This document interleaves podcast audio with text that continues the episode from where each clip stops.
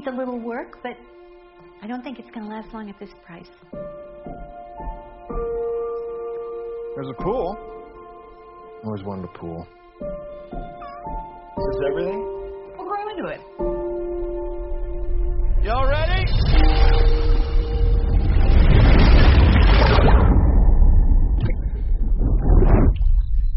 Marco. Hello.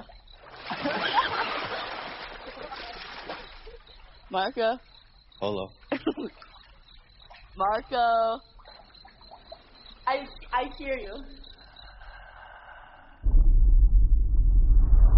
You need to say something back.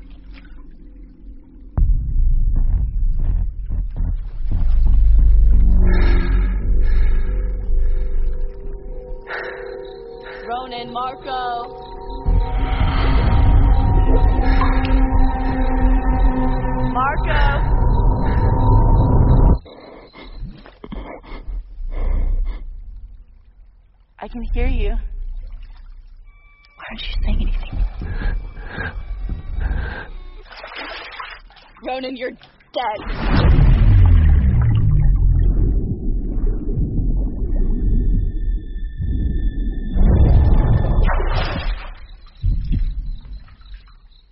Marco.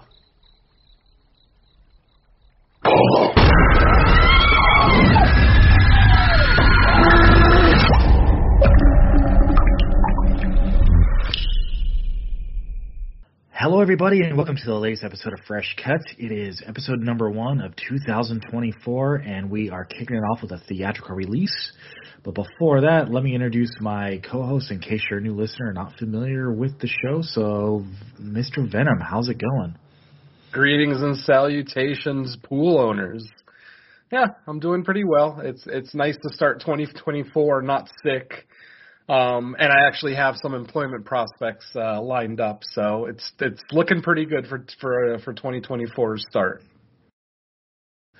Cool. Yeah. Um, I, I did see a list of like movies coming out this year, and I'm hopeful because obviously there's even those lists don't even cover everything, but I, I did like potentially what I saw and some trailers I've seen. So uh, let me also introduce our other co-host, Don and Nelly. What's up, Don? Yeah, what's going on? Always happy to be here. All right. So, once again, for any new listeners, uh, Fresh Cuts, we cover new new releases as new as possible uh, when we can.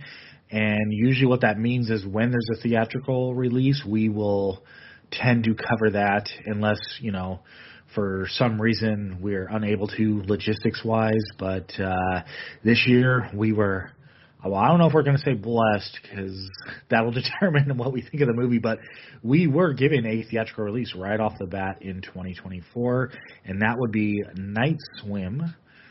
And uh, yeah, so we all saw that this past week. Uh, PG 13, hour 38 minutes, blah, blah, blah, blah, blah. Let's get the uh, synopsis off IMDb.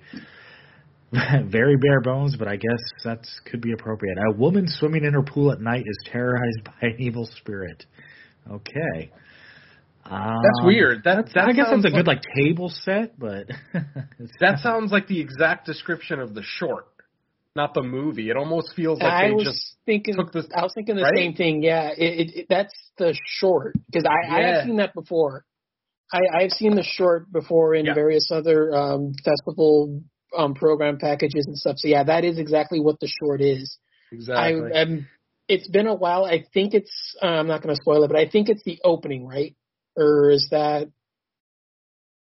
Is, is that one of this the the cold open? Or oh, is well, the, the cold open for the movie doesn't really have.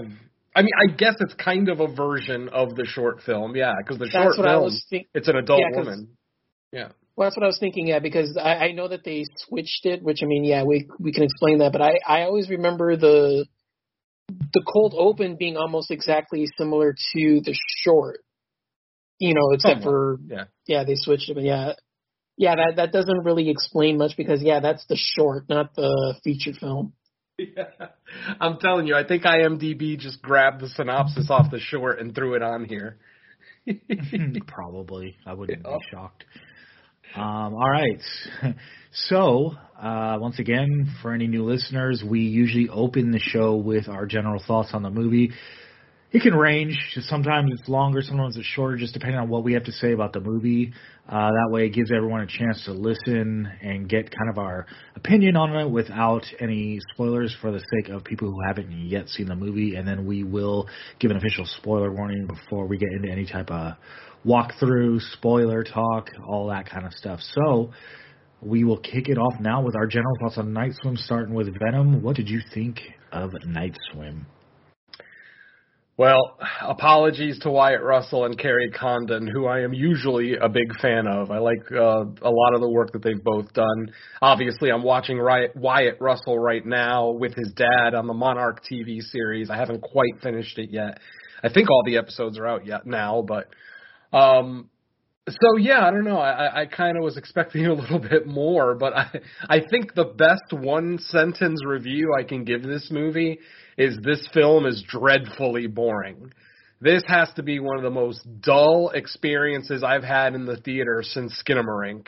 And even Skinamarink at least attempts to like build tension so I'll, you know, I'll give, you know, I, I famously hated Skinamarink, one of my least favorite movies of last year, but I'll still give it credit for what it attempted to do. This movie was just dreadfully boring.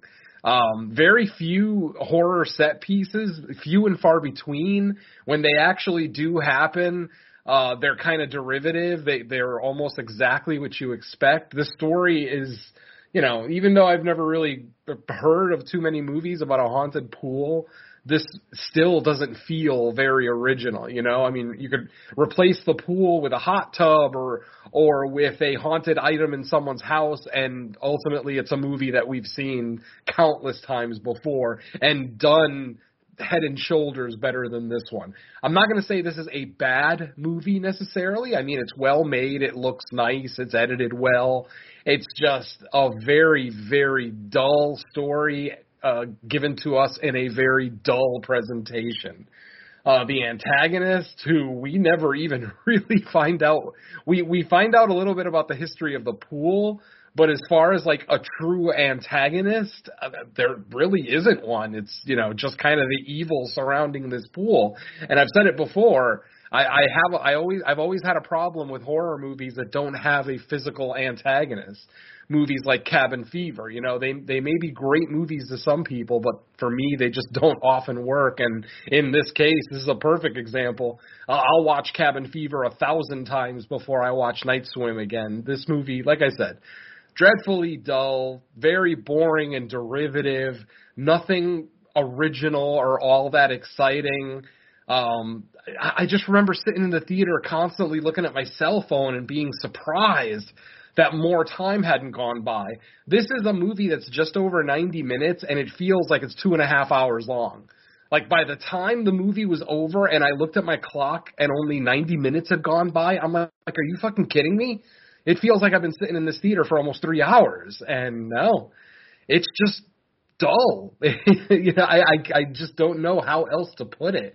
Um, I can't really praise any performances. Not to say that any of them are bad. I will say I hated the real estate agent. The real estate agent who is supposed to be comic relief in this movie.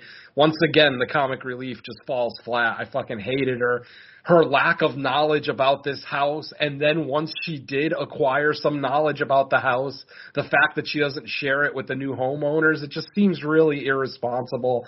There's holes all over this plot. Like, literally as I'm driving home from the movie, I'm like, well, what about this? Well, wait, wait a minute. They established that this is a rule, but then what about this? And it's like they broke their own rules so many times in the movie that the rules are pointless. You might as well just throw them out the fucking window. And then we get a uh, an ending that's supposed to be a heartwarming, I, I guess, some sort of heartwarming redemption ending. But I just I rolled my eyes through the entire ending. I'm like, this is fucking stupid.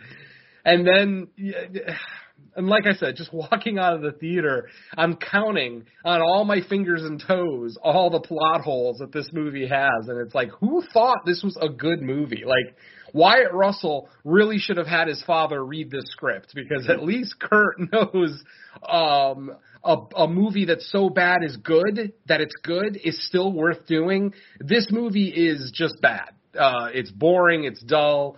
Like I said, it's not egregious in its in its badness. I, it's not poorly shot, poorly edited, poorly directed. It's just boring storytelling, boring people around a boring antagonist. It just I, I was thoroughly, thoroughly bored. I mean, yeah, it sucks to say that this is the first movie in 2024 because at least last year, uh, in the first week of the year, we got Megan, which I wasn't necessarily ultra high on, but I did at least find some enjoyment out of it. It was somewhat of a fun horror film. There is nothing fun about this movie. There's nothing funny about this movie. There's nothing scary about this movie. And when you take away all of that, what is left? You know, unless you're going to throw a bunch of gratuitous nudity or, or you know, ultra gory kills, then okay. But we get none of that. This is a PG-13 movie, and it is PG-13 in every sense of the word. So yeah, uh, unfortunately, I'm going to have to give this one a negative review. Just nothing that I can recommend. I would say watch the short. Literally, um, the Night Swim short. I think it came out in the 20 teens sometime uh, possibly the early 2020s. I don't remember the exact year it came out, but it's only four minutes long and it's endlessly better than what we get in this movie. Um, it sure, obviously, we don't, you don't, you know, in a four minute horror short, you're not going to get a lot of backstory or explanation or, or even, you know, um, resolutions. It's really just going to be a quick set piece, but at least that was you know, had me a little on edge. Like nothing about this the the full movie had me on edge, had me worrying about any characters. I just yeah, the sense of urgency wasn't there, and you know, it's about the best I can give this movie. Is that it's it's not ultimately it's not a bad movie. It's just dreadfully boring. So I would say this movie is really only going to work for younger horror audiences and even the younger ones. Like I watched this just last night. I, I didn't watch it opening weekend because I had a bunch of other stuff going on. I was still doing re-watches for the top 10 of 2023. So I finally got a chance to watch it last night and dude, it was like I was in a comedy. Like all the kids in the theater were laughing at inappropriate times. I'm just like, what is funny about this movie other than it's so bad and boring? what exactly is funny and I don't know. I, I almost wish that I was an ignorant kid too, so that I could have found some enjoyment out of this movie. Because ultimately, as it stands, I got zero enjoyment out of this movie. I can't recommend it to anybody unless you're like 13, 14, 15 years old and you just started watching horror. Maybe you'll get some enjoyment out of this. But I mean, if you're even a five plus year horror fan, I just don't think there's much of anything here. Yeah, I can't even lean on Wyatt Russell and Kerry Condon's performances as I because as I said, they don't have much to work with in this movie. This is just a dull script, a dull um, screenplay, a dull story. And unfortunately, you know, having a couple of big name stars or at least high quality acting stars just really didn't help this movie out for me. So I'm just going to say I can't recommend this. I did not enjoy it. And man, I hope this is not a sign of things to come for 2024. So that's it for general thoughts. All right, let's uh, throw it on over to Don. What was your uh, general thoughts on Night Swim? I'm pretty much right there in lockstep, uh, lockstep with Venom. Um, I couldn't really get into this one at all. I, I do think that there are some good elements here. I, I do like the way that it's it at least attempts to present the pool as something ominous and um, dark. Uh, you know, some of the you know overhead shots showing you know like people swimming over the swimming through the area, and it you get the sense that it may be like building up to something or like you know presenting the idea that there's this ominous force in the area. It, that that does establish some sense of tension. Um, I mean, not much, but you know, it's something.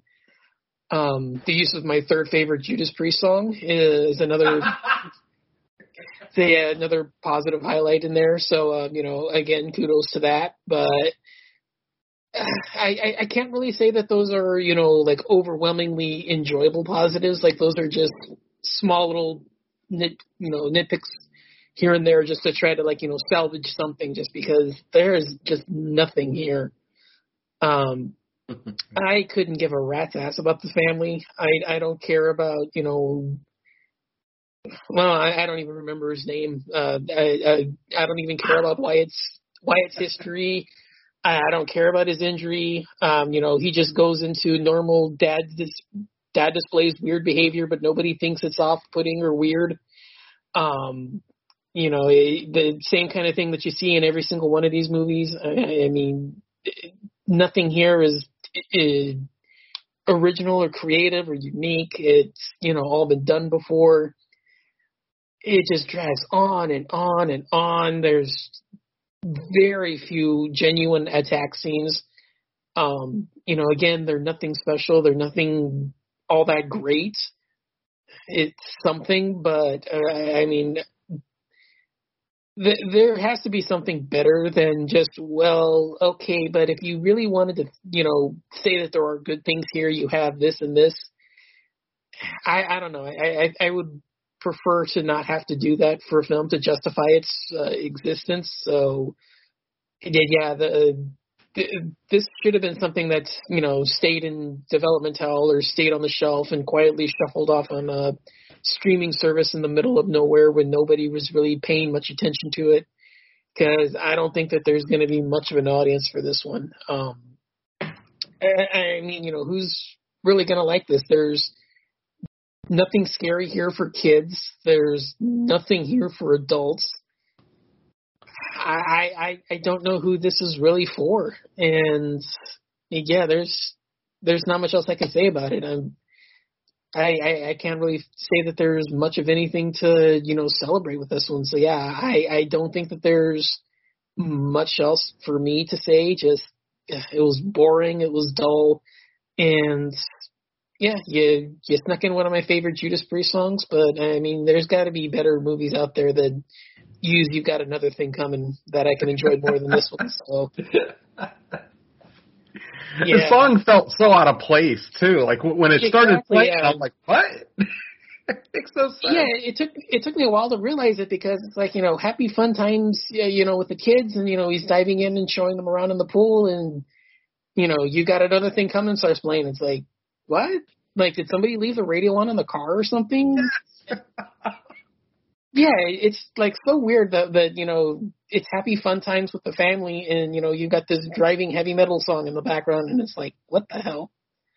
But I mean, you know, yeah, you you put one of the better ones in there, but I mean that's not really worth of worth saving the film for. So yeah, uh, not not for me. Um, I, I, there's just not much to say about this one. So yeah, uh, back to you, Mike.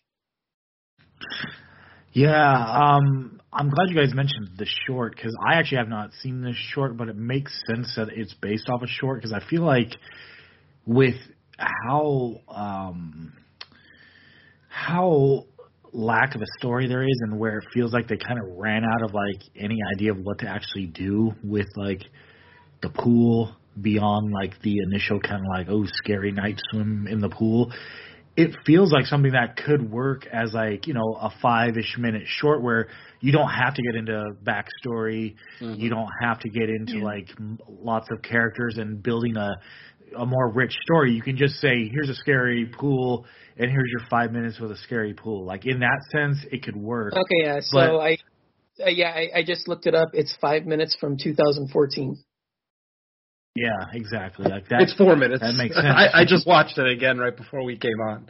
It's, it's, yeah, it, it's just over three minutes without credits. Yeah, um, it, must be it, a... it would be nice. It would be nice if like some of the writers of these shorts, instead of like studios buying the rights to adapt a full length like feature of that specific short or story, they just go to those people and say, "Hey, is there another story that you have in mind that we can try to develop into a full length feature because some of the like this reminds me of I think it was a couple of years ago, 2021. Uh, you remember the movie Piggy? I think it was a yep. I love Piggy. Mex- movie out of Mexico or um I thought the Piggy short was like better than the full length movie. And I didn't really dislike the movie either. I thought the movie was okay. Like it was pretty good, but like the short was just so good and it it, it ended I mean the full length movie was kind of like um, they used pretty much what the opening of the short was, and then just built from there. But um, yeah, sometimes these shorts they're just they are good, effective shorts, and they just need to remain as that. They don't need a full length feature. But anyways, yeah. So Mm-hmm. I would say this movie it takes what's like. It, it's an interesting idea. I wouldn't even say good, but it's at least interesting. And but they just don't.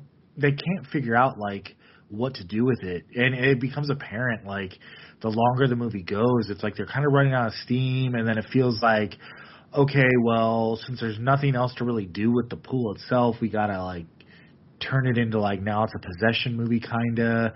Um, there's not.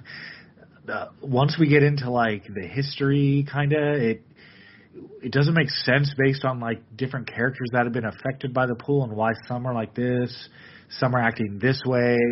There's no like rhyme or reason to like it. I don't know. It just gets kind of convoluted.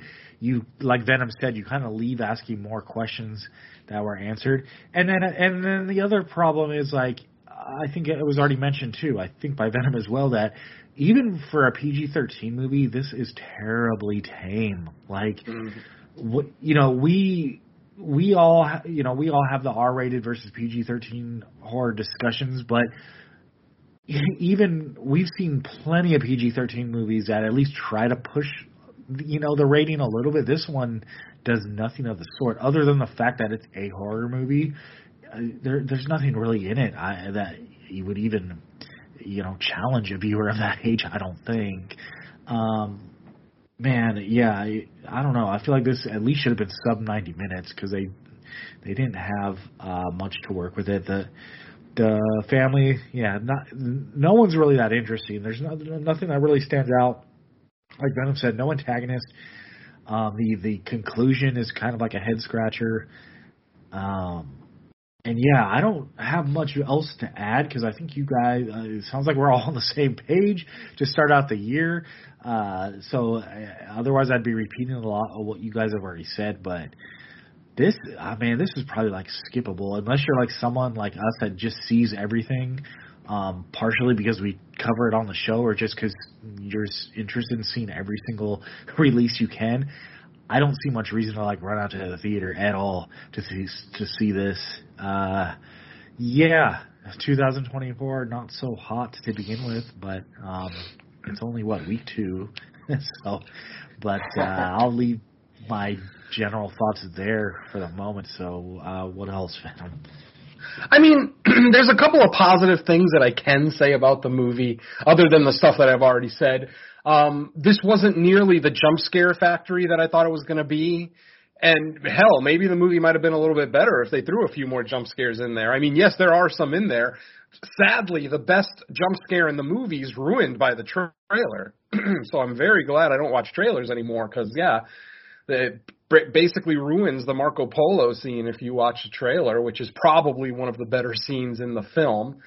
Um, another thing that I like that they did is that they didn't give us the kind of stereotypical um, horror family moving into a new home. Most recently, we talked about this when we reviewed uh, There's Something in the Barn, where I talked about it's a formula we've gotten before new family moving to a new area or a new house, um, and the kids. And it's almost always an older daughter and younger son. I don't know why, why that's the formula, but it seems like that tends to be the formula more often than not.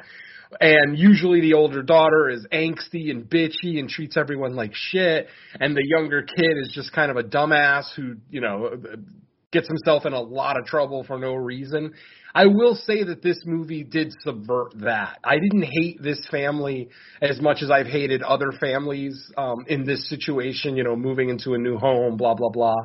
Um, I thought the family dynamic was very, very realistic. I mean, early on in the movie, and this isn't a spoiler because I think uh, this happens in the trailer where the the family pet disappears, and um, there's one line by mom where she tells her older daughter, "Be nice to him. He's, you know, he's kind of fragile right now." And I feel like that's a very realistic thing for a mom to do.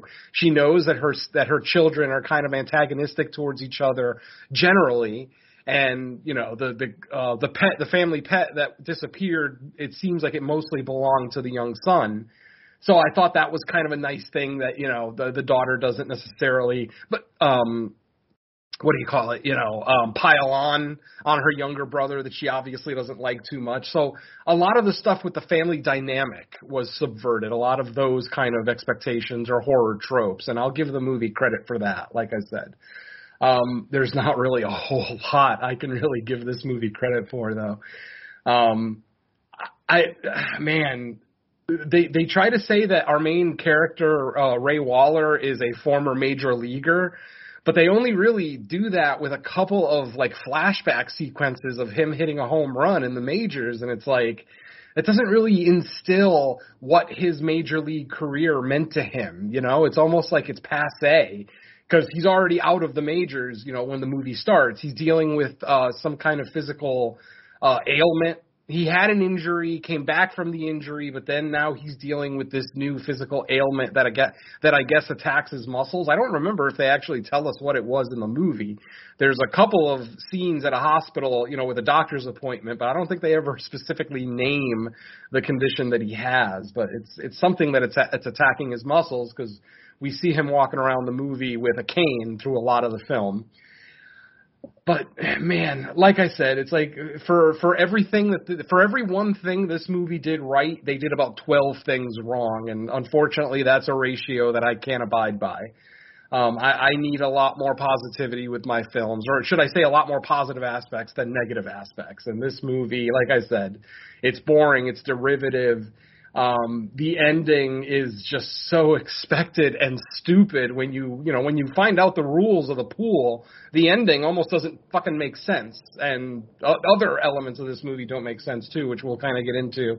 I'm not going to get into all of them because that that's more uh, airtime than this movie really deserves but um I'll get into some of my gripes, obviously, as we go through our what'll probably be a fairly quick walkthrough. I mean, it's a haunted pool. You know how much uh, um, how much originality can you really find around that? You know, so um, I don't know. Like I said, there's not really much else that I can say that is spoiler free. I don't know if you guys have anything else you want to get into before we get into this walkthrough, but yeah, I think I'm pretty much done. Yeah, I'm trying to think of something, and most of everything I can think of has already been mentioned. Well, one thing um, I will um, say is that I don't, I, I don't even think the short is that great. Like the short, like I, I'm wondering who watched this short and thought, hey, let's make a movie out of this. Well, obviously Jason Blum or James Wan, and man, James Wan is attached as a producer on this movie. This movie feels nothing like a James Wan movie. I mean, fucking nothing like a James Wan movie. Uh, when I heard his name attached to it, for some reason, I thought he was back in the director's chair, so I was mildly excited. But obviously, once you watch the opening credits, you realize he is not the director, or you know, if you do any research before you go into the movie. Um, so that's disappointing. And the fact that he's a producer, I mean, I don't know if for folks who don't know, producers are really just money people. They're just providing money to the production. They're not, you know, doing script changes. They're not messing with the story or messing with the director's uh, directions towards his actors. Producers are literally money people. So when you see James Wan's name on it, don't get excited that it's going to be the second coming of Saw you know, um, I, I kind of fell into that trap when Guillermo del Toro started quote unquote producing films. And then I real and then I'd watch them and be like, that was a Guillermo movie, and then realize later on, oh, he didn't direct it, he produced it. So I'm not going to get excited anymore when I hear big name people attached as a producer because it fucking means nothing. Um, I don't know. Yeah, I guess if that's it, this will be your final spoiler warning uh, for uh, new listeners to the show. After we go over our general thoughts, I will give a final spoiler warning. And at this point in the film, now we're going to go through a quick walkthrough of the film, go over some of the major plot points, and discuss them.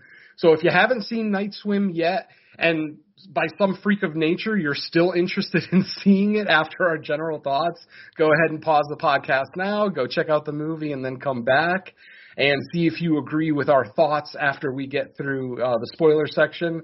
Um, if you either have already seen it or don't care to, go ahead and stick around with us. So here we go. Night Swim 2023. We open um, at a pool. Duh. It's nighttime, and uh, basically the pool is very still and quiet. It's like I said, it's nighttime. No one's out there. Everybody's in the house, and then we see a toy boat just kind of appear in the pool. Um, a, a fairly loud toy boat, like it's got it's got a noise mechanism, almost like it's an old timey steam engine or something. So it, you know, it, if you're in the house, you can hear the toy running in the pool. Uh, we the camera then takes us inside the house and we see a little Asian girl who we find out her name later is Rebecca Summers. She sees the toy in the pool and realizes that it's her brother's missing toy. She goes into her brother's room. This is where we find out that the brother is on an oxygen machine. He obviously has some kind of ailment that's keeping him bedridden. And she tells him, I found your missing boat. I'm going to go get it and come right back. Of course, she goes outside, grabs the pool skimmer to try to get the boat out of the pool. What, by the time she gets out to the pool, the toy boat is at the bottom of the pool instead of floating on top like it was earlier. She tries to use the skimmer to get the toy out. Of course, eventually, and some kind of invisible force pulls on the skimmer and pulls the little girl into the water. She starts freaking out thinking that somebody's in the pool and that, that that they pulled her in, but then it is a it is a lit pool. If you've seen the trailer, you know it's a very well lit pool, so it can you can see under the water at night. She sees that there's nobody down there, so she decides to go ahead and try to get the boat.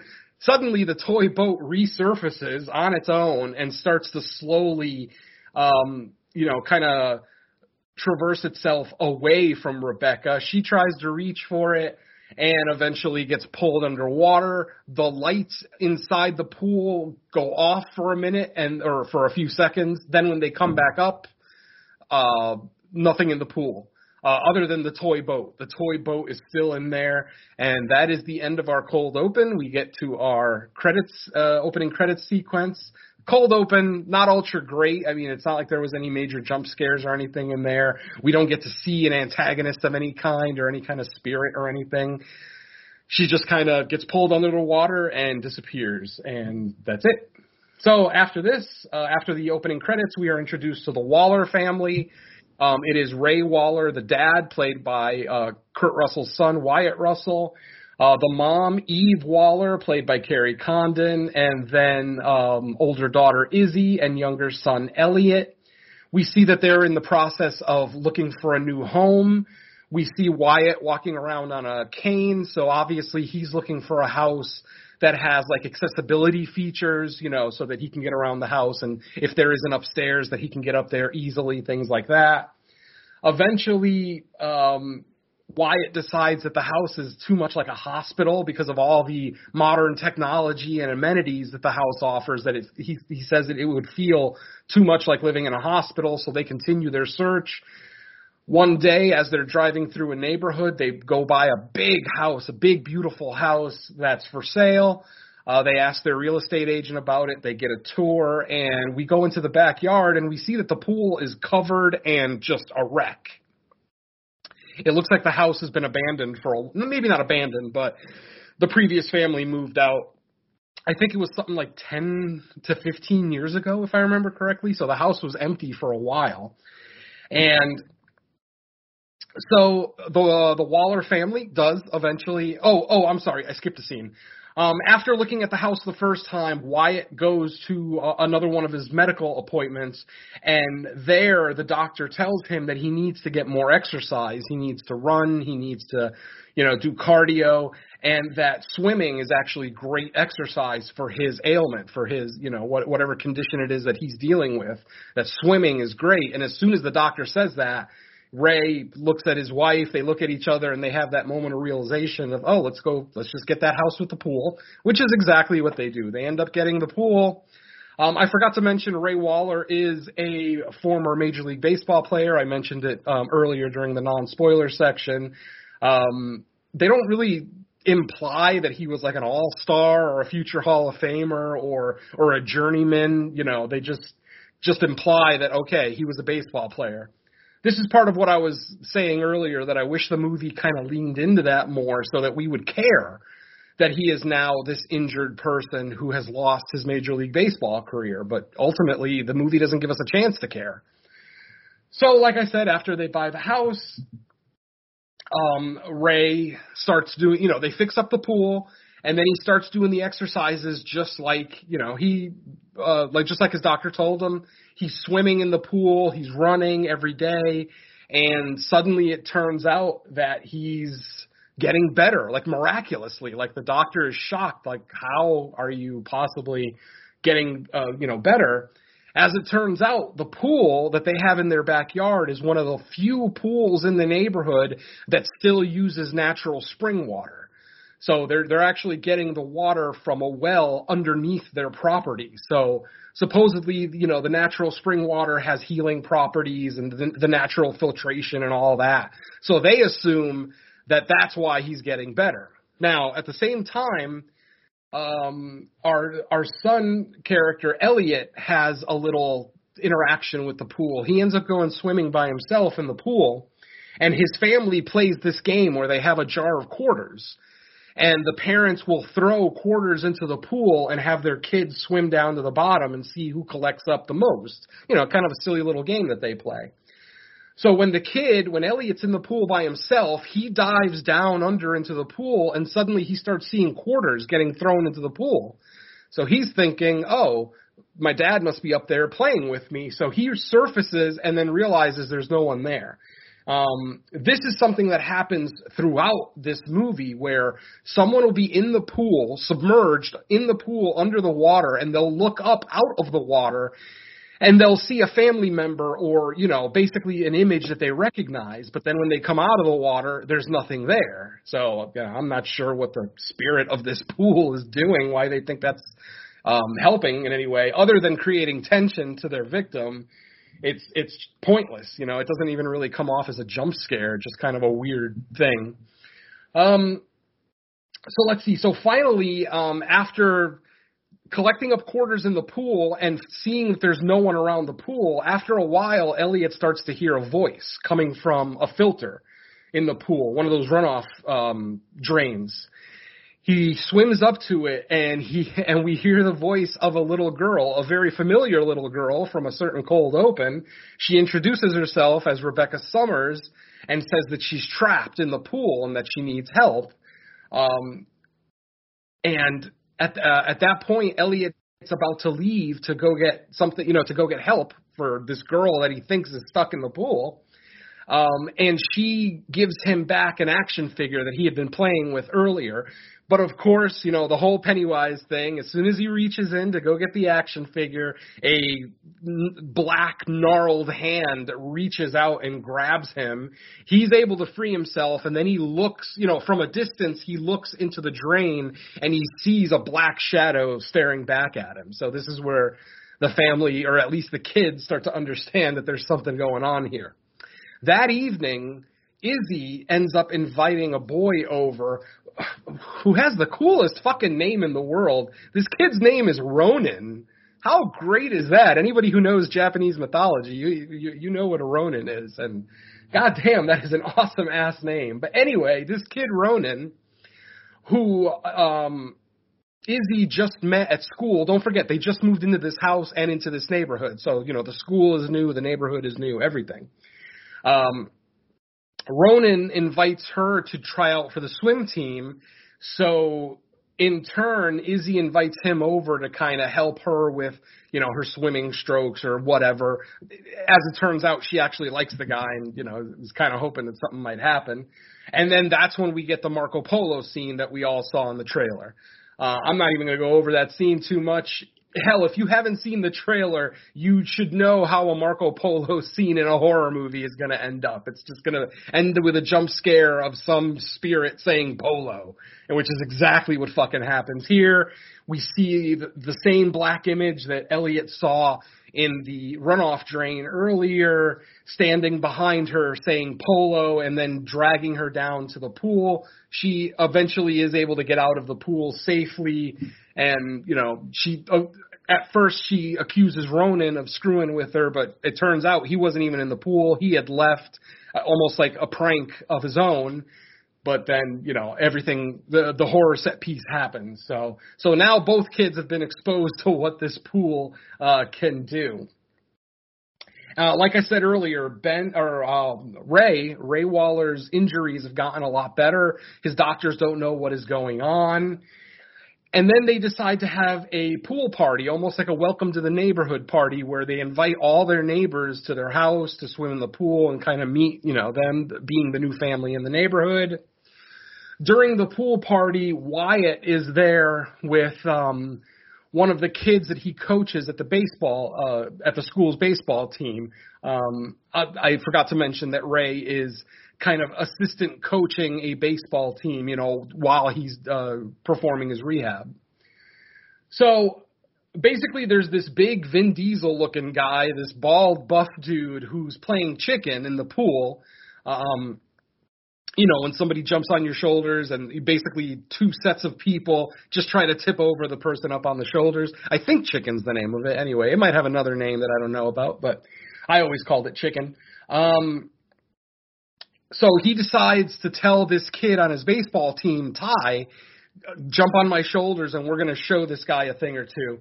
I forget the name that he calls him. Oh, steroid Shrek, I think he calls him, which is actually kind of the, probably the funniest thing in the whole damn movie. Um, and of course, that doesn't get a reaction from the underage crowd at the theater, but shit that isn't supposed to be funny, they're laughing at. So go figure. So what ends up happening is Ray and Ty end up winning their match of chicken but Ray, instead of Ray releasing Ty from his shoulders, he actually grabs his legs hard and pins him to his shoulders. And then Ray basically just starts walking backwards into the deep end of the pool until eventually Ty is completely submerged under the water. You can't see anything of Ty other than his hand sticking out of the water. And mind you, the pool is full. There's people all over. The only reason that anybody realizes that Ty is in danger is because earlier in the day, Elliot, who's already suspicious of the pool, had a camera pointed at the pool that he went up and investigated and realized that, oh shit, Ty, or Tay, I forget specifically what his name, I think it was Ty, you know, he's submerged underwater and he can't get out. And basically, finally, um, some adults jump into the pool. They're they're able to get Ty out of the water. Um, they're able to get Ray out of the water because he's the bigger concern because he's been under the water longer than Ty has. Um, they actually have to give him um, a little bit of CPR to get him to wake up. He does eventually wake up, claiming he doesn't know what happened. Um, but and obviously, as a viewer of the movie, you're not 100% sure what's going on. Like it, it almost seems like it's implying that Ray has now been possessed by some entity um, surrounding the pool or around, you know, um, the, the force that is driving the pool to do what it does. And I guess he was trying to kill Ty. We don't really know why yet. We will get an explanation in a little bit, though. So then all, you know, everybody leaves the pool. Um, the coach tells, the main coach of the baseball team tells Ray, you know, I, I think it'd be better if you don't coach the team anymore. And if your son, you know, just kind of stays off the team and stays away, blah, blah, blah. And at this point, you know, like the entire neighborhood just hates these people. Now, there is one thing I forgot to mention. During the pool party, um, the real estate agent is there. And this is when, uh, at this point, um, mom has also had an encounter with the pool. Hers was a lot more simple. Basically, she was swimming and she looked up out of the water and thought she saw Ray standing on the edge of the pool, but it turns out he wasn't there. He was up in bed sleeping. So at this point, everybody but Ray is suspicious of the pool.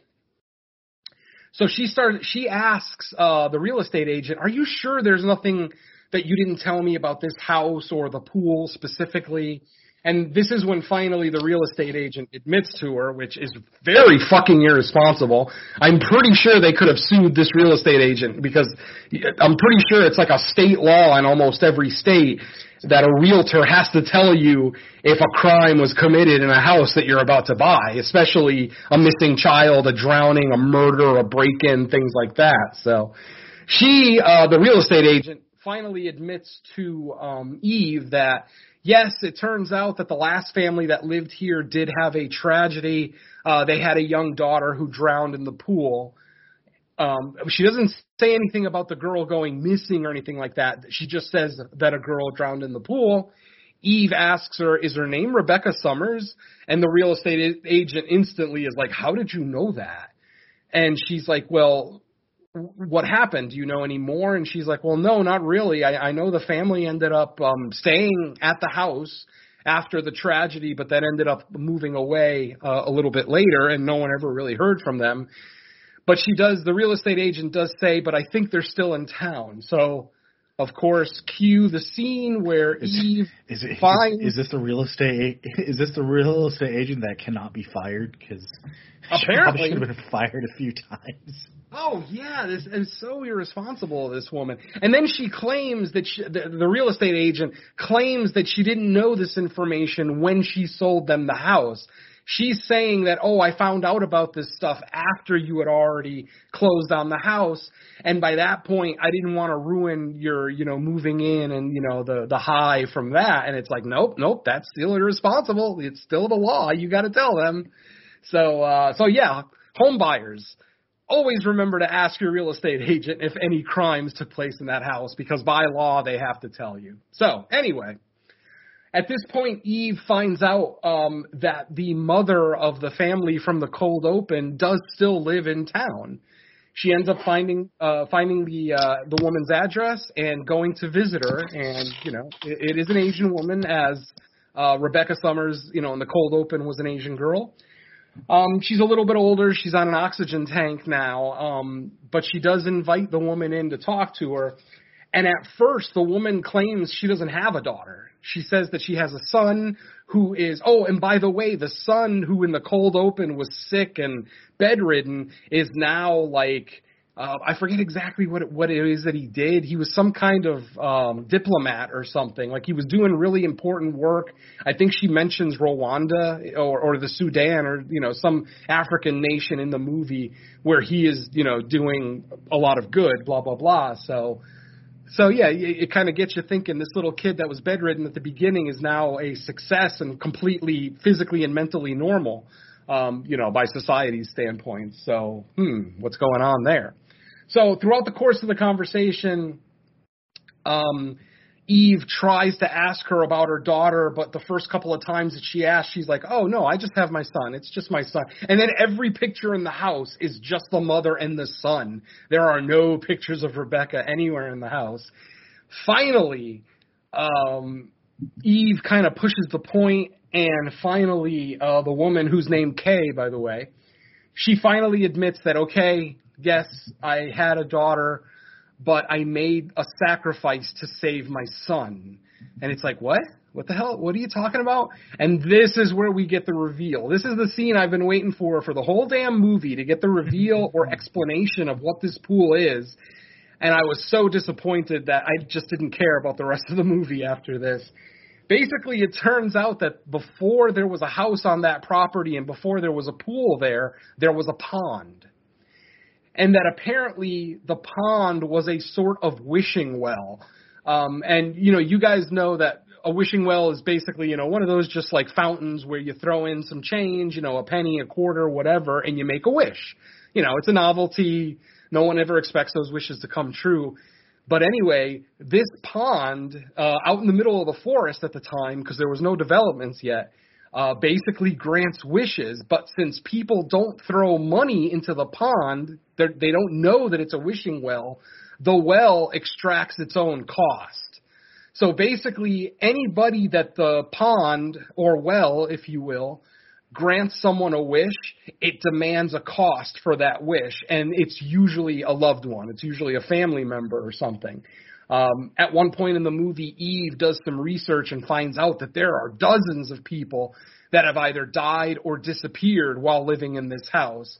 This is why she's able to get her real estate agent to kind of admit what she didn't tell her because she did her own research and found all these names of different people that died in the house, blah, blah, blah. So yeah, that's our fucking reveal. It's a haunted wishing well. Are you fucking kidding me? that's what I've been waiting how for the last how hour. is how how is this haunted wishing well communicating this to people? Like it just they just know. That's what I mean. I mean, you know, um, I, I think at one point while Kay is telling the backstory, she says something along the lines of, "Once people realized what the pond was, they continued using it and you know people kept dying and disappearing you know in the general area of the pond blah blah blah they talk about um and and while Eve is doing her research about the house and all the people that have disappeared we're seeing pictures of the people and uh, unfortunately it is important that we remember their faces for a scene later in the movie and it turns out that like six nurses were among the people that went missing in this pond. So apparently there was some kind of medical facility or something around there at one point where all these nurses ended up disappearing in the pond. So, as it turns out, at one point in the movie, Ray, kind of in a throwaway line, just kind of says, I wish I could beat this so I could get back to my career and he just happens to be near the pool when he says it. So the pool is granting him his wish. He's now healthier. He's not walking around with a cane anymore. At one point, he's at baseball practice and he he hits a baseball so hard the fucking leather peels off of it partially. Like the stitches break and part of the leather peels off of it. I couldn't get over it. Um, so yeah, and now the pool wants its payment. It wants its cost. So obviously it's trying to get anybody else in the family, either of the kids or the mom. And then that also explains the scene with Ty at the pool party. Um, Ray was possessed at that moment and he was basically trying to pay the, the, the pool its costs, you know, for his wish in, and in a way where he wouldn't lose anybody in his family. So now, you know, after we get after the fact, we find out why Ray tried to drown Ty in the pool. So after this, you know, obviously at this point the family is um, aware of what's going on. People are staying away from the pool. At one point early in the movie, that the the family's cat is taken by the pool, which doesn't fucking make sense. Why was the cat taken? There was no wish granted. At first, I thought, oh, the cat is going to be the payment for Ray's wish but it wasn't. The pool continued to try to take more members of Ray's family even after it took the cat. So I'm I'm just sitting there like, why the fuck did it take the cat? There was no literally no reason to kill the cat in this movie. And you know, I, I've been vocal about this before. I hate when animals die in horror movies, but if there's a point to it, if there's a reason, if it advances the plot, whatever the case may be, then fine. I'm down for it. This animal death 100% fucking pointless. It it has no bearing on the movie other than to add another boring horror set piece to this movie. And it is a boring scene when the cats get taken. It's so fucking dull. Okay, anyway, let's get to the end of the goddamn movie now. At this point, every oh, go ahead. We're drowning. No, I was just gonna say we're we're drowning in night swim. We need to come Yes. up for air. So yeah, we're getting to the finale, folks. Oh, I promise we're getting there. And actually, we're here now. So, so basically, what's happening is. At this point, the pool's taken so much control of Ray that his physical appearance is changing. So his eyes are glossed over, and there's these dark black like veins kind of springing out of his eyes, kind of spreading on his face. So I don't know. He almost looks like uh he almost looks like Mads Mikkelsen in the first Doctor Strange movie. If you guys remember the effect on his face from that movie. So it's very obvious that Dad is possessed um, by something. Um, so of course there's the set piece where Dad is now chasing people around the house. Um, the dad isn't even speaking as the dad anymore. It's actually it's actually speaking about Ray in the third person, where it's like, well, this is what Ray wanted.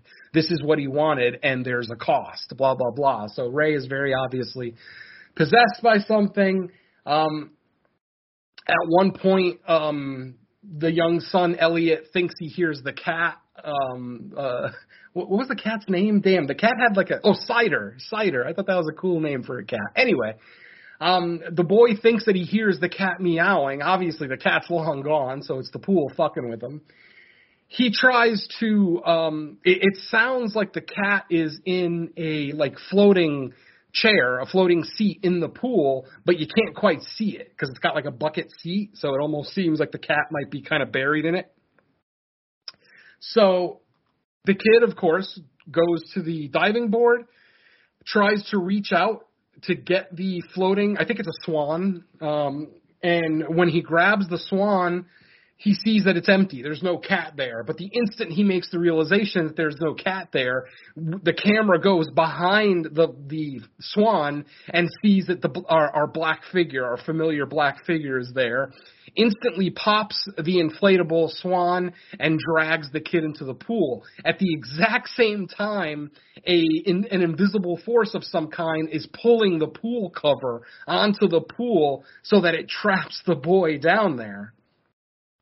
Um, eventually, mom comes home after doing all of her research and you know speaking to um, Rebecca's mother, blah blah blah. Realizes what's going on, so they decide. Um, so now the daughter and the mom are there, and they're trying to retract the pool cover, but obviously there's an invisible force kind of preventing them from do it, doing it. Uh, eventually, they are able to open the pool cover, and basically, mom tells um, Izzy, "Go call the police. You know, we need help." Mom dives into the pool. At the same time, as um, Izzy's running back into the house, we see a glass of water on the edge of a counter get pushed over onto the floor for no reason. There's nobody there. But then we we see that there was a reason for it because when Izzy comes running back into the house to call the police, she steps she she slips on the water and then falls on the broken glass, cutting herself on a couple of spots on her hands, which is delaying her from calling the police. So this is, you know, I'll, I'll give this entity at least some credit for being mildly intelligent. It kind of knows what's going to happen, so it's preparing for it. Um, at the same time, mom dives into the pool and she sees the uh, inflatable swan broken at the bottom of the pool. She swims down there thinking her son is going to be like tangled up in it, but he's not there. There's nobody there. It's just um, the inflatable. But then she looks over to the deep end of the pool while underwater and she sees like a square cut off, like cut out from the bottom of her pool, leading to a fucking gigantic abyss of just darkness. Um, she swims down in there. She finally does catch up to her son, which the scene almost looks ridiculous because the kid is sinking and mom looks like fucking Aquaman swimming way faster than any human should be able to swim straight down too. And she catches up to her son, she grabs him, and then as she's trying to swim back up to the surface, suddenly all the people from the pictures earlier, all the people that have been taken by the pool, are all of their spirits are down there and they're grabbing her. They're trying to get her to stay, which doesn't make a lot of sense. It's like if these are victims of this entity, why are they trying to add more victims? You'd think they'd be trying to help people.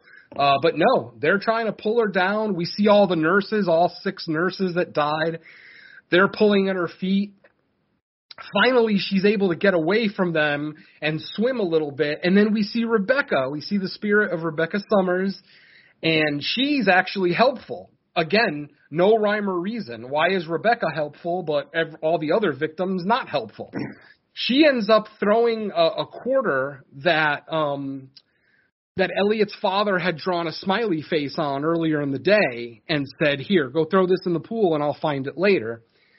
Um, we we see that Rebecca has that quarter or the spirit of Rebecca, and and at this point, mom is looking around and she can't figure out where to swim.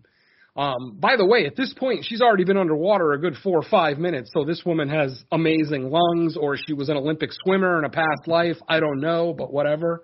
I know we're just supposed to suspend disbelief on that, but man, these people are holding their breath a long time when they're down here. Um, like I said, Rebecca takes the quarter with the smiley face on it and throws it up in, you know, th- this is all underwater, by the way.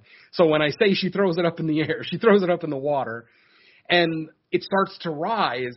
And then as mom looks at the quarter rising, then she sees the cut in the pool, you know, the cut in the ceiling to go back out into her pool. And it turns out she was going the wrong way. She was swimming down farther into the depths un- until Rebecca pointed out that hey, you're going the wrong way. It's up there. so then she has to change direction and swim down. She does eventually get out of the pool. Um, and again, while all this is happening, um, Izzy is in the house. She gets the glass out of her hands. She goes to call the police, and her father shows up. Ray shows up. But he has the fucked up face, you know, the the possessed face, if you will, and it's very obvious that it's not Ray. That you know he's fucking with the uh, with Izzy. He basically takes her phone and throws it across the room and says, "No, don't do that. Don't call anybody." Blah blah blah. You know. Um. Eventually, um, they they all kind of converge out in the pool area. Mom comes out of the pool with uh, Elliot. He's not breathing, so she's um, performing CPR on him, and then Ray comes and attacks her. Basically, grabs her, uh, you know, tries to choke her. But luckily, Izzy was smart enough to go to the garage and grab her father's baseball bat off the rack, go outside, and basically attack him from behind while he's trying to attack his wife. Izzy hits him multiple times with uh, the bat. She ends up hitting him so much in the midsection that he ends up spitting out black water, and instantly um, the black veins in his face kind of dissipate, and then the glossiness on his eyes disappears, and his eyes look normal again. And we realize that that's him kind of spitting out. I guess, I guess this evil spirit comes in the form of black water, because yeah, as soon as he spits it out, we see that he's normal again. Unfortunately, as soon as he spits out the water, the son now starts to display signs that he is possessed. Now his eyes are glossed over, and he has those black veins kind of appearing um, on his face under his skin. And they're trying to take him to the hospital because, you know, obviously he almost drowned or he did drown and was revived, but the pool's basically not letting him. So every time they get farther and farther away from the pool, the kid is coughing more, he's spitting up black stuff, blah, blah, blah, blah, blah. So finally, Ray, Wyatt, Wyatt fucking Russell, who is no longer possessed, basically says the pool's looking for its price. It needs its cost. Why? What wish was granted? No wish was fucking granted other than the pool spirit deciding, well, if Ray doesn't want me, I'm going to jump into the kid. So again, why Ray says it needs a cost is beyond me. He decides to do the heroic thing and he sacrifices himself. He jumps into the pool. He swims down into the, you know, the, the, the abyss, if you will. The square cut in the pool disappears and he is gone. And that's basically the end of the main gist of the story. Ray has sacrificed himself to save his son. As soon as Ray's body disappears into the darkness of the pool, um, Elliot then coughs up all the black water and he no longer looks possessed. And uh, basically, the family decides um, should we move or stay here. Uh, the family, it's the kids who actually say, if we move from here, somebody else is going to go through exactly what we just went through. So maybe we shouldn't. So they decide they're not going to move. They stay at the property, but what they do is they end up covering the pool. I don't mean covering it, but covering it over permanently. They fill up the pool. Yeah, filling dirt. it in. Yeah. Yeah, exactly. They fill it in. Uh, you know, we see a backhoe in the in the backyard filling it in, and then that's the final shot of the movie. Basically, a shot from a bottom of uh, fr- the camera's at the bottom of the pool looking up, and as the backhoe dumps uh, dirt on it, our closing credits start, and there is no post credit scene for this one, thank God. So I didn't have to stay for the credits. I was very happy for that. I guess. and that's uh, it. Folks. That's our fucking movie. I, I guess chlorine chlorine doesn't mess with the uh, mystical properties of the spring water because the other the other point you were kind of making is like a what what trade off do they get that they had to sacrifice him? And two is it like involuntary? Because like the way it was kind of set up is like it's not like the dad knew that oh this is some uh, magical spring water that is healing me. He probably just thought oh the water therapy is helping me. Yeah, so it's exactly. like do, does the spring just kind of choose like I don't care I helped you so now you have to sacrifice because Well, it's like well been- where's the deal actually being presented Well, wasn't the original deal that he wants to return to his he wants to, you know to return to his career? So that would be the Yes. wish right there, and then he would. I would have assumed that he probably would have figured it out under the possession, where he would have figured out that that's what he wanted it to do. Well, I mean, there is a throwaway line in the movie where the um, one of the entities actually says it chose him. The pool chooses who it gives wishes to. I guess it just Yeah, it doesn't he- just because he randomly needs give them. Because he there there is a sense that he does need it because he has the desire to return. So there is Exactly. a like yeah, yeah. yeah, so there is a need for him to go back and you know he does have a point in you know wanting a wish to get better because he his condition is not letting him do what he wants to do, which is go back to his major league career. Oh, I can help you with that, make you better. So Sure. now where's my payment? And then you would have I can see under the possession because he does try to kill the other teen in the pool party. Because you do see that one scene where it does fly into his mouth when he's underwater. Because Yeah, they're under, that scene. Yeah, it's the pool party. Yeah. I forgot to mention that. yeah, because there's a scene where he's under he's underwater with the ch- uh, under the chicken game, and the black water flows into his mouth, and then that's when he starts dragging the kid further into the deep end. Right. So ever Yeah. since then, I I could I could say that because he's under the possession, maybe he knows, and then that's how he knows to sacrifice himself at the end. But It still doesn't make sense because It's you so- made yeah. the exact correct point. You made the point. The no wish was granted. Like why was the cat killed? The cat was killed for no reason. No gr- no wish Yeah. was granted. It's just it decided it wanted a cat apparently. And then um Ray's full wish was to get better and get back to the major leagues. Again, wish not granted. So why does this pool need its payment? If no wish was granted, there is no contract, there is no agreement. At this point now, it's just the pool being a malevolent douchebag. Yeah, Well, also, if it just needs to drown someone, like, can't the pool do that on its own? Why does it even need to, him to do Yes. it? Like, or the Thank you. person, like that brown muddy water or whatever that like enters him to possess him. Like, couldn't you just do that to anyone in the pool to take your sacrifice? That's what I was I- thinking too. It, it, I mean, Um, I, I can understand why the entity would want a loved one. It would make sense. You know, you're granting this person a wish. It probably wanted, you know, one of the kids or the wife more than it wanted Ty in that scene or whatever. Because you're right. You would think the pool would be able to just take whatever it wanted. It it took Rebecca at the beginning with almost no effort. Um, and then all the other people that it took over the over the decades and you know however long that pond has been there. But it just there's just so many plot holes in this. It's you can and and you can punch even more into it when you eh, when you really sit down and think about it. So much about this movie doesn't make sense, and yeah, it, it, yeah, I, I get, I get. I think Don explained it pretty well as far as like how the bargain aspect worked. I just think the way it was executed in the movie is kind of sloppy. But I, I but Right, I get what Don is saying. Oh, I agree with what Don's saying. I'm just saying no wish was granted.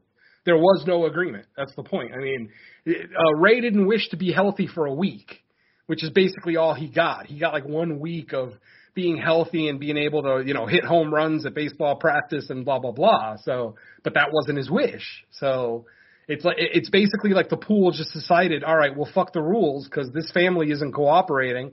I'm just going to do it myself. And if that's the case, why didn't it just take the whole damn family? I, it just, like I said, the, the movie, it sets up its world building, but then it breaks all of its own rules. And then at the end of the movie, you're just left scratching your head like, what the fuck was the point of all this? There's literally no point to this movie. And I'm telling you, folks, if you haven't seen the short, go back and watch it, and you tell me if after watching that four minute short that you think, oh, that would be a great full length movie. Like I don't know what the hell they saw in that short that says, "Oh, that's going to be that'll be a great full length." You know, it's not like the Lights Out short or some of the other great shorts that we've had that have turned into full length features. The the Night Swim short is actually fairly dull. I mean, there's not really a whole lot to it.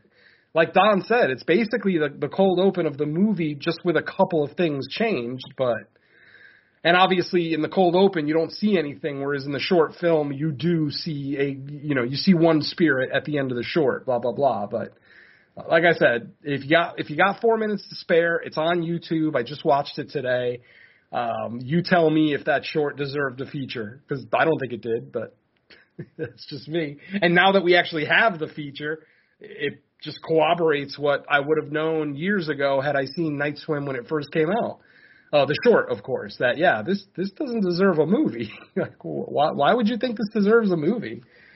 So yeah, uh, bad start to 2024, but January is always synonymous for maybe not the greatest horror releases. You know, we've had this conversation before on the main show and on Fresh Cuts that sometimes January is a depository for just the garbage horror that big studios want to put out and, you know, you know, stuff like uh well, shit.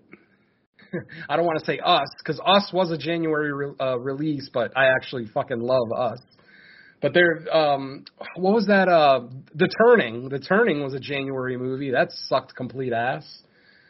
Um, uh, un- Underwater was okay. Oh, Underwater was great. I loved Underwater as a January yeah. movie. I it, shit, it was my number one for like a couple of months into that year.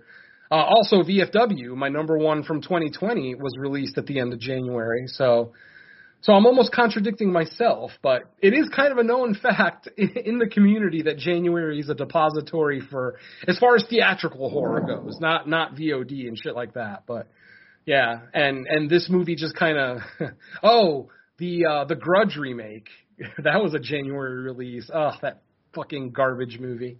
The the most recent one, the one that we all hated. yeah. so so hopefully it's just January being January and it's not actually a telltale sign of what 2024 has coming because there, there's multiple movies I'm very excited for. You know, obviously Robert Eggers' Nosferatu is coming. I'm I'm jazzed about that one. Um, Destroy Destroy All Neighbors is already uh, or I think dropped today on Shudder looks like it's going to be a really fun movie. I do believe that's our next episode too. So there there is stuff coming out this year that that's worth getting excited about. But uh man, what a way to start the year. Megan, this definitely was not. yeah, yeah, yeah. Um, so, so that's going to wrap up our discussion on Night Swim. So, uh, for everyone listening, this the beginning of this year is kind of uh, different just because uh, we have a lot of stuff sandwiched in. We I just recently released the top ten of 2023. It's been mm-hmm. up for I think a day or two. Uh, then if you're listening to this, we recorded it like a few days after that. Technically, this the week that you're likely listening to this, it was actually the previous week's episode based on the release date, but because we had the top 10 show, our recording of this got pushed back. Mm-hmm. But then also, within a couple of days of this being released, you'll probably be hearing our next episode, which is going to be on uh, the Shudder release Destroy All Neighbors, um, which we'll probably be recording within the next two or three days. So the beginning of 2024, you're gonna have like three episodes within like a two week period we we don't normally put episodes out at that quick of a pace. We're pretty much like a once a week uh, show. It was just circumstantial that put all these episodes sandwiched together at the beginning of the year. That's kind of common for January just because of when we do our top 10 show. So uh, that little housekeeping thing was just to the benefit of new listeners who are like, holy shit, there's so many episodes. But um, yeah. yeah. So, uh, like I said, we already know what our next episode is. It's Destroy All Neighbors, a Shudder release. I saw the trailer. It looks like it has the potential to be really fun, but we'll see. I mean, you never know. Yeah, it's Shudder. Um, never know. Yeah, I mean, Jonah Ray is in it, and for whatever it's worth, every horror movie Jonah Ray has been in has been at least partially enjoyable. Um, so I'm looking forward to it for whatever it's worth. Yeah, it looked like just based on the trailer, saying nothing about the story, characters, it looks like if you're a fan of practical effects, you'll at least get some value out of this at the bare minimum. So that's encouraging. But otherwise, I don't know. I haven't watched it yet. I was probably gonna watch it tonight after I'm slightly or more than slightly uh, intoxicated. So we'll, we'll see. Um, but hey, you guys got anything else before we get out of here? Uh, maybe what else you guys have that's new that's not the top 10 show? Uh, Venom, we'll start with you. I mean, nothing much. December was kind of a slow month for us between me being sick and just, you know, family responsibilities with the holidays. I know all three of us were probably a little bit busier than we normally are. Um, so no, not a lot of new stuff let's see. Um, no More Room in Hell presents Creature Comforts. Episode 21 is still our latest episode where we looked at Godzilla minus one, the movie we've been waiting for for a couple of years. And you can definitely tell we've been waiting for it when you listen to the episode. Um, I honestly thought it was going to be a much longer episode, but it only clocked in at about an hour and a half. Our, for those who don't know, the Creature Comforts episodes are usually around an hour long. That is, of course, our, our creature feature podcast that Don and myself are on with another member of the No More Room in Hell family, Mr. Derek B., who you can hear on the main show. Um, and that is a once a month podcast that we do. And like I said, our December episode was Godzilla minus one. It's looking like our January episode is going to be Rawhead Rex. I'm waiting for my 4K to come in the mail so that I can watch all those wacky special features because uh, I haven't watched this movie. Uh-huh. That's why you haven't scheduled anything. Okay. Yeah, yeah, it's on the way. It should be here in a couple of days, and then maybe this coming weekend we'll be able to do it. But yeah, I just, you know, since there's a new 4K release with some new special features on it, I figure, you know, maybe the special features will educate me a little bit more. Um, I don't know as much about Rawhead Rex as I like as I'd like. I have seen it uh, a couple of times, but it's easily been over 20 years since the last time I saw it. So it's definitely going to be a refresher for me. So look out for that episode uh, sometime later in January. Uh, the main show, No More Room in Hell. We only did our Christmas uh, commentary special in December which was for the Joe Begos movie Christmas Bloody Christmas, released last year, or well, in 2022 now. Um, that was a fun episode. Uh, Don actually joined us for that one as well, so we had the whole uh, No More Room in Hell family together for that commentary. Um, I believe we do have our next episode planned out, but I already forgot the movies that are going to be on there. I know Don is going to be uh, joining us once again for that one, but uh, um, yeah, Derek, Derek uh-huh. told me I think it's um, the Quatermass experiment and the Gorgon. oh, I thought quote me on Gorgon. I thought he said torso. Yeah, you're probably yeah, right though. Yeah, don't quote Hammer me on stuff. that. I yeah, like I said, I, think it's Hammer stuff, but don't quote me on that. I think that's the thing, but uh, it's been so long since we've had that because we haven't talked since before the holidays, so um, we probably yeah, um, need we probably need to just yeah, I know I'm involved, but I, I don't remember much because right. it's been over a month, and uh, we're probably going to need refreshers uh, sooner rather than later. Oh, I haven't even watched the movies yet. Just I tend not to watch the main show movies until the episode starts to near. But yeah, I'm pretty sure you're right. It's the Quatermass experiment and uh, the Gorgon. I, I knew they were Hammer films. I just forgot which ones, and those both sound very familiar. So yeah, I'm pretty sure those are the episodes, uh, the the movies for the next episode. So yeah, that'll be for the main show. Um, hopefully that'll come a little bit farther into January. It's now January 12th as we record this episode. Um, and I think that's everything I have. Uh, unfortunately, because of my sickness, I missed my guest spot on uh, Cut to the Chase. Even though they had canceled Cut to the Chase Miss, they still were going to do some episodes, some extra like Christmas episodes, and we had planned on doing commentaries for the first two uh, Simpsons Christmas episodes.